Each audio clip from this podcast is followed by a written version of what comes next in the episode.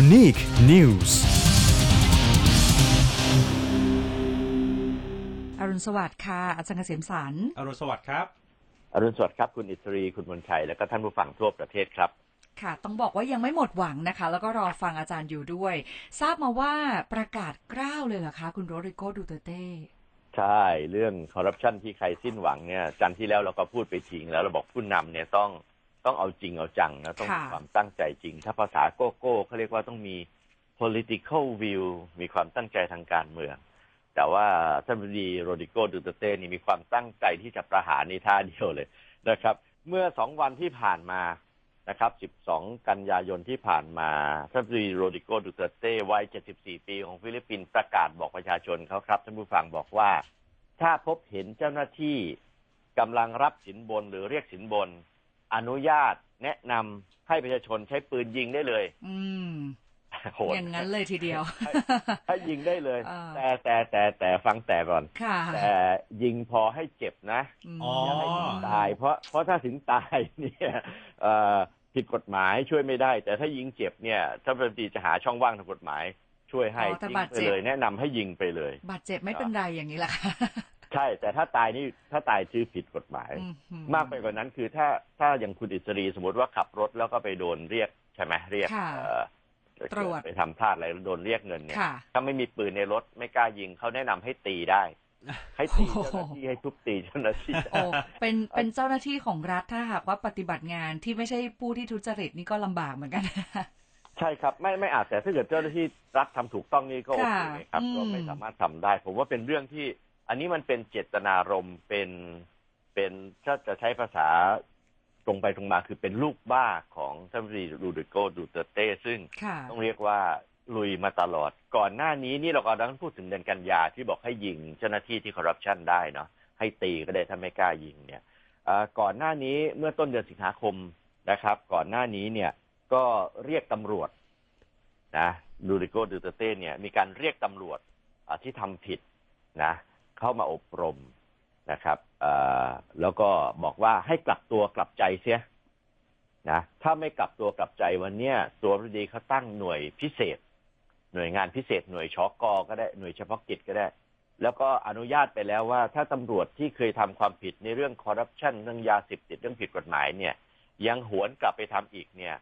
ท่านรัฐมนตรีอนุญาตให้ยิงทิ้งได้ ให้ทำการวิสามันได้ แล้วก็ไอ้เรื่องแบบนี้เนี่ย เวลาประกาศแบบนี้ไม่ได้ประกาศให้ให้ตำรวจฟังเฉยๆนะครับท่านผู้ฟังเขาประกาศแล้วมีการถ่ายทอดสดทางโทรทัศน์ด้วย แล้วในงานนั้นถ้าเห็นภาพถ้าจำไม่ผิดก็คือท่านรัฐมนตรีนี่ก็ถือปืนเดินราไปหลาเดินเดินถือปืนเดินหราเลยทีเดียว โอ้โหอันนั้นก็เป็นเป็นเป็นเป็นเรื่องที่คนวิจารณ์เยอะแต่ว่าดูเตอร์เต้เขาไม่สนใจค่ะเขาบอกไอ้พวกที่มาเรียกร้องสิทธิมนุษยชนทั้งหลายเนี่ยแล้วประเทศเขาล่มสลายใครมารับผิดชอบเขาไม่สนก็ทำแบบนี้นะฮะก่อนหน้านี้ในเดือนกรกฎาคมท่าน รัฐมนตรีดูดูเตเต้ก็เรียกร้องรัฐสภา ให้ผ่านกฎหมายประหารชีวิต โทษประหารชีวิตสำหรับคนค้ายาเสพติดและคอร์รัปชันคือรัฐบาลของดูเตเต้เนี่ย เสนอกฎหมายเข้าไปในรัฐสภาว่าขอให้มีโทษประหารชีวิตสำหรับคนค้ายาเสพติดแล้วก็คอร์รัปชันอันนี้ก็เป็นเรื่องที่ที่เจตนารมณ์ที่ชัดเจนของดูเตอร์เตเนาะถ้าจำความกันได้ย้อนไปถึงกลางปีที่แล้วประมาณปลายเดือนกรกฎาคม 2561ท่านผู้ฟังครับสำนักงานสลากของฟิลิปปินส์เนี่ย ที่ชื่อว่าฟิลิปปิน Charity Sweepstake Office หรือชื่อย่อ PCSO ก็คือกองสลากของเขาเนี่ยนะครับ แม้จะทำรายได้ให้ประเทศปีหนึ่งเกือบเกือบสี่หมื่นล้านบาทนะแปลงเป็นเงินไทยละเป็นเงินเปโซก็ประมาณหกหมื่นสามพันล้านเปโซ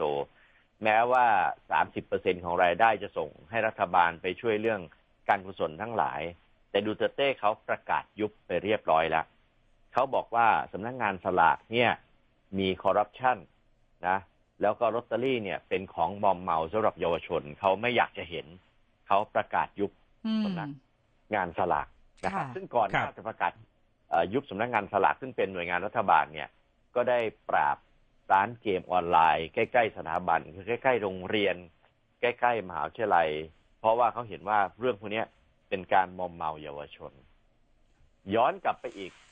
นะครับ ในเดือนกุมภาพันธ์และกรกฎาคมปี 2561 เรื่องรถหรูรถซุปเปอร์คาร์ทั้งหลายที่นำเข้า ทั่วๆไปเนี่ย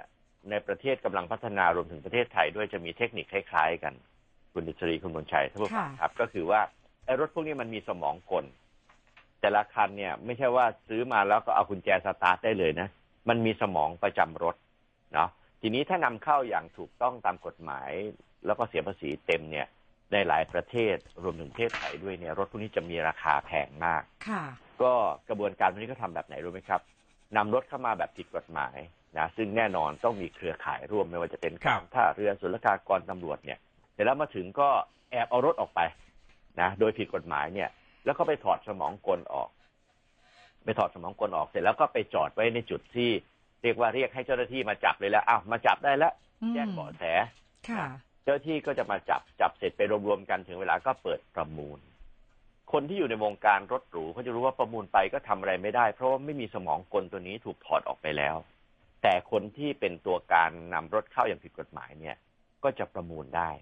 นะเพราะว่าประมูลเสร็จก็เอาสมองกลใส่เข้าไปรถก็ไปขายได้นะเสียภาประมูลได้ในราคาต่ำเสียภาษีต่ำเพราะเป็นรถประมูล นะครับ อันเนี้ยเป็นกระบวนการซึ่งทำกันหลายประเทศ แล้วผมก็มั่นใจว่าไทยก็ทำแบบนี้ด้วย ดูเตอร์เตทำไงรู้ไหมครับท่านผู้ฟังครับ ครับกุมภาพันธ์ปีที่แล้วกรกฎาคมปีที่แล้วสองรอบแล้วนะไอ้รถหรูทั้งหลายเนี่ยซุปเปอร์คาร์ทั้งหลายเนี่ยที่นำเข้าแบบที่ผมเล่าให้ฟังเนี่ย แทนที่จะเปิดประมูลบอกเปิดประมูลก็คอร์รัปชันอีกสิดูเตอร์เตบอกสั่งการให้เจ้าที่เอารถแมคโครวิ่งไถวิ่งไปบนรถซุปเปอร์คาร์พวกนี้ พังยับเยินหมดไม่ว่าจะหรูราคา หรูกี่สิบกี่ร้อยล้านก็แล้วแต่หรือรวมทั้งบิ๊กไบค์ด้วยทำลายไปเต็มที่เลย อันนี้ก็คือสิ่งที่ผู้นำอย่างดูเตอร์เตวัย 74 ปีของฟิลิปปินส์เขาเดินหน้าปราบคอร์รัปชันนะครับ ในอดีตนะครับ ตั้งแต่อดีตต้นมาถ้าดูย้อนหลังไป 4-5 ปีนะเพราะเราเล่าเรื่องต่อจากแอควันนั้นนั้นปี 59 เนี่ย ฟิลิปปินส์ได้คะแนน CPI หรือคะแนนความโปร่งใสคอร์รัปชัน35 คะแนนได้ที่ 101 นะเท่ากับเมืองไทยนะปีล่าสุดก็ยังเท่ากันอยู่ที่36คะแนนนะครับได้ที่99ของโลกเท่าๆกันนะแม้ว่าเขาจะเป็นเทรนด์ขาขึ้นในเรื่องคอร์รัปชันแต่ยังพูดได้ไม่เต็มปากว่าเขาจะดีขึ้นนะแต่ว่าอย่างน้อยๆท่าทีของผู้นำเบอร์หนึ่งที่ออกมาเนี่ย มันมีความชัดเจนว่าเอาจริง แล้วก็หลายประเทศเมื่อวานวันจันทร์ที่แล้วที่เล่าค้างไปเนาะอย่างอินเดียก็ชัดเจนนเรนทราโมดีมานะปี57นะ ในปี 57 คะแนนคอร์รัปชันเท่าประเทศไทย 38 คะแนนนะ วันนี้คะแนนเขาดีกว่าเรา ทั้งๆที่การปราบคอร์รัปชันในอินเดียน่าจะยากกว่าเรา โจโควีมารับตำแหน่งปี 2557 ตอนนั้นคะแนนแย่กว่าเมืองไทย ตอนนี้คะแนนดีกว่าเมืองไทยนะเมียนมาได้องซานซูจีเข้ามาเป็นประธานที่ปรึกษาแห่งรัฐตั้งแต่ปี 59 คะแนนดีวันดีคืนนะสีจิ้นผิงเอยนะซึ่งปราบยากกว่าเราในจีนเวียดนามนะ มีการปลดอดีตนายกสปลาวมีการปลดทองสิงห์ธรรมวงศ์อันนี้เป็นเรื่องของผู้นำที่ทำกัน เพราะฉะนั้นเนี่ยต้องบอกเลยว่าผู้นำต้องเอาจริงนะครับ การปราบคอร์รัปชันถึงจะสำเร็จ อันนี้ยังย้ำอีกครั้งหนึ่งเป็นเรื่องที่ค่ะสำคัญมากสำหรับฟิลิปปินส์คุณอิสรีคุณมนชัยคิดว่าถ้าไทยเปิดโอกาสให้ประชาชนยิงหรือทุบตีเจ้าหน้าที่ที่คอร์รัปชันได้เกิดอะไรขึ้นครับ โอ้เกิดดราม่าก่อนเลยครับ อะไรนะครับ เกิดดราม่าก่อนเลยครับดราม่าเลยนะอ่าดราม่าแล้วก็สิ่งที่น่าคิดก็คือว่า ถ้าทำแล้วปฏิบัติจริงเนี่ยมันก็การพิสูจน์กระบวนการในการอืมเก็บข้อมูลว่าค่ะมันจริงไม่จริงแค่ไหนก็ดูเป็นเรื่องยากครับอ่าครับ อันนั้นก็ก็เป็นอีกมุมที่คนเป็นห่วงกัน หรือว่าใครที่อยู่ในกระแสบางทีเนี่ย การตรวจสอบก็อาจจะอยู่ในขั้นในตอนบางที คนอาจจะไปถึงก่อนแล้วนะคะ ถึงไม้ถึงมือกันได้ถ้าหากว่า อนุญาตให้สิ่งแบบนี้เกิดขึ้นได้นะคะ ใช่ครับ นอกจากผู้นำที่ต้องแสดงเจตนารมณ์ที่ชัดเจน หรือว่ามี political view ภาษาอังกฤษแล้วเนี่ยนะครับค่ะหน่วยงานที่ปราบโกงก็เป็นปัจจัยสำคัญในการที่จะปราบโกงให้ได้สำเร็จนะครับ นอกจากจะต้องทำงานอย่างขยันขันแข็ง แล้วก็ต้องเน้นการปราบก่อนการป้องกันอย่างที่ผมได้เล่าไปเมื่อวันจันทร์ที่แล้วแล้วเนี่ย หน่วยงานที่ปราบโกงของทุกประเทศที่ประสบความสำเร็จในการปราบโกงเนี่ยเขาโปร่งใส และเขาโดนตรวจสอบได้ ถ้าพูดภาษาเท่ๆคือมีการ check and balance นะครับคือผู้นำที่ปราบโกงในอดีตเนี่ยในประวัติศาสตร์โลกเนี่ยมีเยอะแยะเนาะอย่างในอาเซียนก็เฟอร์ดินานด์มาโกสถามว่าปราบโกงไหมปราบนะ แต่ว่าเขาปราบเฉพาะฝ่ายตรงข้ามที่โกง ถ้าพักพวกกันโกงเขาไม่ปราบอืมเกาหลีใต้ปัฮะกจุงฮีแล้วดีปักจุงฮีปราบโกงไหม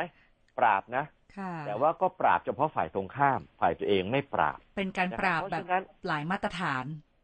ใช่ครับ เพราะฉะนั้นการปราบโกงโดยโดยโดยหน่วยงานเนี่ยแน่นอนผู้นำไม่ได้ลงไปปราบเอง แต่ว่าสั่งการให้หน่วยหน่วยปราบโกงปราบเนี่ย คนปราบต้องโปร่งใสต้องโดนตรวจสอบนะครับ อย่างที่ฮ่องกงที่หน่วยงานปราบโกงของเขาที่ ICAC เนี่ย คนปราบโกงเนี่ยต้องโดนตรวจสอบเสมอนะ ไม่ว่าคดีนั้นเนี่ยนะครับ จะตัดสินอะไร หรือหมดอายุหรือไม่ไม่ไม่ยกฟ้องเนี่ย คดีพวกนี้จะมีกรรมการภายนอกเข้ามาตรวจสอบอีกทีว่า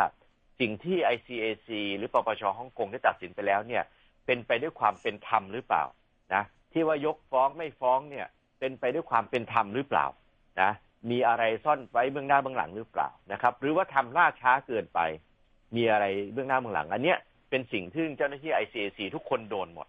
นะ ผมเคยถามเขาเล่นๆ เจ้าที่ ICAC ระดับสูงเลย ซึ่งก็รู้จักกันเนี่ยถามว่า แล้วคดีอย่างเมืองไทยที่เป็นข่าวทั้งหลายเดี๋ยเขาหัวเราะเลยนะเขาบอกว่าโอ๊ยถ้าเป็นบ้านเขาเนี่ยป่านนี้จบไปนานแล้ว เพราะว่าไม่ปล่อยให้ยืดเยื้อไม่ปล่อยให้คาราคาซังแบบนี้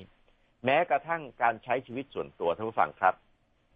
ในฮ่องกงเนี่ย ถ้าเราอยู่ในปปชหรือ ICC ฮ่องกงเนี่ย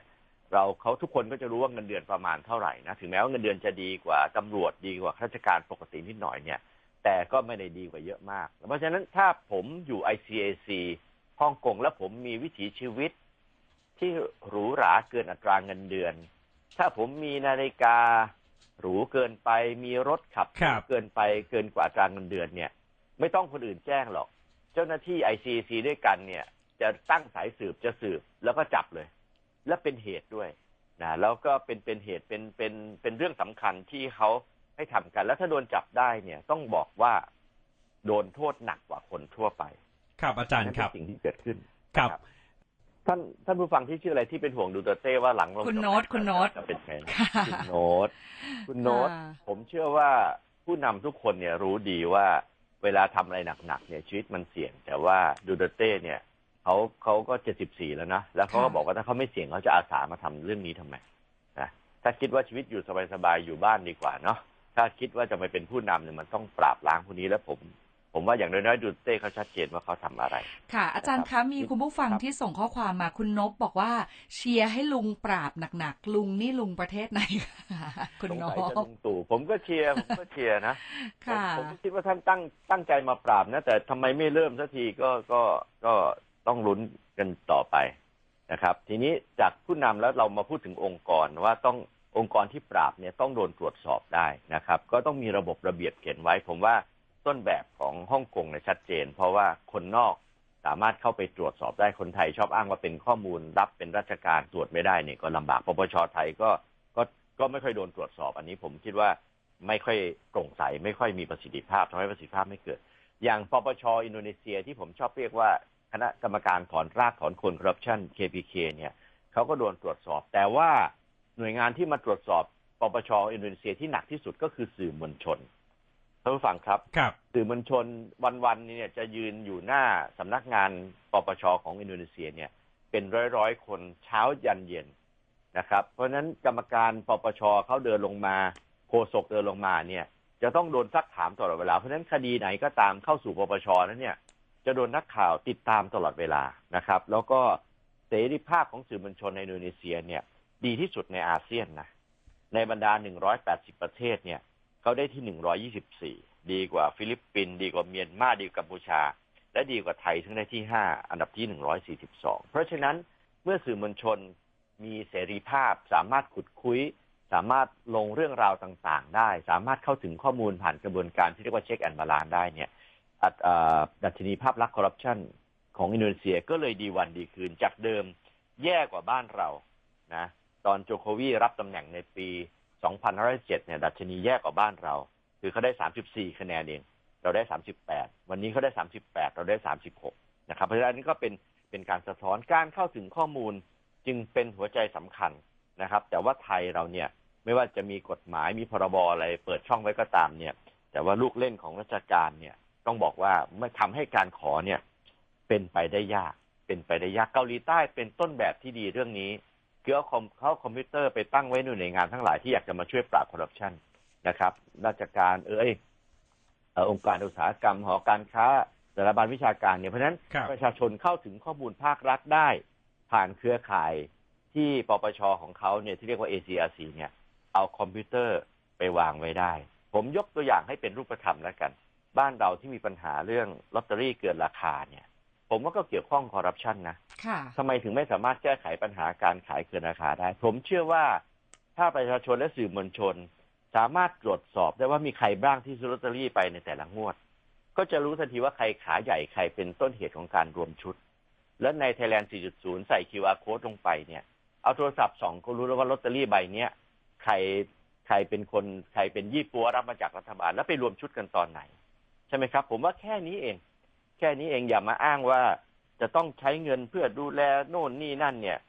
องค์กรการส่วนทั้งหลายเนี่ยถ้าจำเป็นต้องใช้เงินผมแนะนำให้รัฐบาลเนี่ยจัดงบประมาณให้เลย เพราะว่าจะโปร่งใสทั้งกระบวนการจัดงบประมาณและกระบวนการใช้งบประมาณนะดูเตเต้ยังกล้ายุบสำนักงานสลากทิ้งเนี่ยถึงแม้ว่าเขาก็พึ่งเงินเหมือนเราทำไมก็ทำได้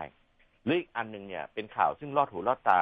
พวกเราไปผมไม่รู้ว่าคุณ Morning ASEAN ได้รายงานไปบ้างหรือเปล่านะครับ หลังๆ มีการจับยาเสพติดล็อตใหญ่ ๆ ในต่างประเทศ โดยเฉพาะออสเตรเลียนิวซีแลนด์มากนะ คุณอีกค่ะคนไทยนะอย่างล่าสุดเนี่ยสิงหาคมที่ผ่านมาเนี่ยยาไอซ์ครึ่งตันสี่เกือบเกือบห้าร้อยกิโลกรัมครับมูลค่าห้าพันล้าน ซุกไปในมอเตอร์ไฟฟ้าอืมก่อนหน้าโน้นมิถุนายน ยาไอซ์หนึ่งจุดหกตันคือตันครึ่งค่ะรวมกับเฮโรอีนอีก37กิโล มูลค่า20,000ล้านบาท หลุดจากท่าเรือไทย ไปถึงท่าเรือออสเตรเลีย ไปถึงท่าเรือนิวซีแลนด์คำถามคือไอ้เรื่องแบบนี้เนี่ยทั่วโลกก็กังวลกัน ถ้าไม่คอร์รัปชันถ้าไม่ทำเป็นกระบวนการมันจะหลุดไปได้ยังไง ใช่ไหมครับ เพราะท่าเรือสมัยใหม่เนี่ยรถบรรทุกเข้าออกคนนี้เข้าออกเนี่ย มันใช้ระบบอัตโนมัติใช้เอ็กซเรย์ทั้งสิ้น แล้วหลุดไปน้ำหนักเกินเป็นตันๆไปแบบนี้มีหรือจะไม่เจอ อันเนี้ยผมว่ามันเป็นเรื่องของความไม่โปร่งใสของการปิดข้อมูลทั้งสิ้นนะครับ หรือดังอย่างด่านก็ได้ใกล้ตัวอย่างด่านตะกี้ยกตัวอย่างด่าน ด่านตรวจเมาไม่ขับเนี่ย คุณอิสรีคุณมุนชัยท่านผู้ฟังคงได้ยินเหมือนผม มีด่านไหนจับจริงร้อยเปอร์เซ็นต์บ้างครับถ้ามียศมีตำแหน่งเนี่ย ผมเชื่อว่าเมาแล้วขับรถผ่านได้ ถ้ามีสตังค์เนี่ย ผมเชื่อว่าเมาแล้วจ่ายได้ ผมเคยได้ยินกระทั่งที่เรียกว่าไม่มีไม่มีเงินสดติดตัวเนี่ย ขึ้นขึ้นแท็กซี่ไปไปกดเอทีเอ็มด้วยอะ เคยได้ยินมาหมดแล้ว ลองดูสิครับทำด่านให้โปร่งใส จุดตั้งให้โปร่งใสไปอยู่ในหน้าผับหน้าบาร์และเอาอาสาสมัครคนนอก ไปยืนเฝ้าอยู่ด้วย ลองให้ตำรวจรับเงินไม่ได้ ดูซิว่าจะมีด่านสักกี่ด่าน ดูซิว่าจะมีคนเมาผ่านไปได้ไหมไม่ทำทั้งนั้นนะครับ แต่สุดท้ายก็กลับมาประเด็นซึ่ง ท่านองคมนตรีพลเอกไพบูลย์คุ้มชายาพูดไว้ ในงานวันรวมพลังต้านโขงก็คือว่า แล้วใครจะเริ่ม แล้วใครจะขุดคุย นะครับอ่าสองคนไทยเป็นสังคมอุปถัมภ์ผมว่าก็ต้องกลับไปเรื่องเดิมนะครับ ก็กลับไปที่ระบบของเกาหลีใต้ ซึ่งเขาทำให้ทุกคนรู้สึกว่าไม่แจ้งไม่ได้ ไม่แจ้งโดนนะเขาทำให้รู้ว่าผู้นำเขาเขาเริ่มต้นก่อน แล้วสังคมไทยวันนี้ต้องบอกว่า ผมดูด้วยความกังวลใจ แม้กังวลใจแต่ผมมั่นใจว่าปราบได้ เพราะว่าไอ้คอร์สพิเศษทั้งหลายที่เรียนๆกันเนี่ย มันทำให้คนเราเกิดอาการรูปหน้าปะจมูก และสิ่งหนึ่งอืมซึ่งรัฐบาลไทยหรือคนไทย มองข้ามไปคืออะไรก็ตามที่ปล่อยให้คาราคาซังแล้วมันช้าไปเนี่ยค่ะมันเสียหายภาพลักษณ์ประเทศ มันเสียหายภาพลักษณ์ของประเทศ รัฐบาลก็ส่วนรัฐบาลเนาะรัฐบาลมาแล้วรัฐบาลก็ไป แต่ประเทศยังอยู่ ภาพลักษณ์ประเทศเนี่ยเสียหายมาก เพราะว่าผมเนี่ยเป็นกรรมการเอ่อประชาสัมพันธ์แห่งชาติด้วย อย่างกรณีท่านรัฐมนตรีธรรมนัฐเนี่ย ทั้งคดีเรื่องยาเสพติดทั้งวุฒิการศึกษาถ้ารัฐบาลเอาจริงนะทำไมจะหาข้อเท็จจริงไม่ได้ถูกไหมคดีติดจริงไม่ติดจริงเนี่ยสามวันรู้เรื่องขอข้อมูลมา การศึกษารู้เลยว่าจริงหรือไม่จริง ถ้าไม่จริงรัฐบาลไทยต้องเล่นงานสื่อออสเตรเลียให้หนักเลย ในเรื่องคดีว่า อุ้ย คุณมากล่าวหาคนของรัฐมนตรีผมแบบเนี้ย ประเทศผมเสียหายนะครับนะเพราะไปตั้งคนแบบนี้มาได้ไง แต่ถ้าจริงเราก็ต้องพูดคุยให้รัฐมนตรีท่านถอยออกไปซะอืมอย่างเงี้ยจะเดิมเริ่มจากสื่อเล่มเดียววันนี้กลายเป็นสื่อทั้งค่ะโลกเรื่องนี้หรือเรื่องการศึกษาเนี่ยจากเรื่องเล็กๆกลายเป็นเรื่องใหญ่ไปแล้วใช่ไหมครับ ก็ก็สืบวันเดียวก็รู้ เจ้าหน้าที่เกี่ยวข้องเช็ควันเดียวก็รู้ว่า มหาลัยที่อ้างถึงเนี่ย มันมีตัวตนหรือเปล่า ใช้ได้หรือเปล่า ถ้าจริง สื่อไทยที่ขุดคุยเรื่องนี้ต้องโดนเล่นงาน แต่ถ้าไม่จริงในทางข้ามท่านตรีสำนักต้องรับผิดชอบเนี่ยครับ ผมว่าในเรื่องแบบเนี้ยเราเรามองข้ามแล้วเราปล่อยให้มันเย่นเยอะแล้วเราไม่จัดการให้เด็ดขาด ถ้าผู้นำเด็ดขาดนะป่านนี้เรียบร้อยอย่างท่านนายกตู่เสียดายเนาะสื่อออสเตรเลียเขียนเลยว่านายกเห็นด้วยนะ เรื่องแบบนี้ถือว่าเป็นเรื่องเล็ก ๆ แต่ผมว่าโอ้โหเรื่องนี้ กระทบกับภาพลักษณ์ท่านนายกเลยแหละนี่ค่ะเพราะการจัดการช้า เพราะฉะนั้นโดยสรุปจากประสบการณ์ทั่วโลกที่เห็นเนี่ยนะครับ ถ้าจะปราบคอร์รัปชันปราบได้จริง แต่ขอให้มีขั้นตอนอย่างที่ผมพูดก็คือผู้นำเอาจริงนะครับมีองค์กรที่เอาจริง แล้วก็มีกระบวนการ check and balance กระบวนการปราบคอร์รัปชันต้องอืมทำแน่ๆและที่สำคัญที่สุดค่ะ ต้องเริ่มจากการปราบปรามไม่ใช่ป้องกันครับ ค่ะ อาจารย์คะหมดเวลาจริง ๆ จริง ๆ อยากถามเรื่องการแทรกแซงสื่อด้วยนะคะ แต่ว่าครับ เจอกันใหม่สัปดาห์หน้าค่ะ อาจารย์คะ ครับ สวัสดีครับ สวัสดีครับ Unique News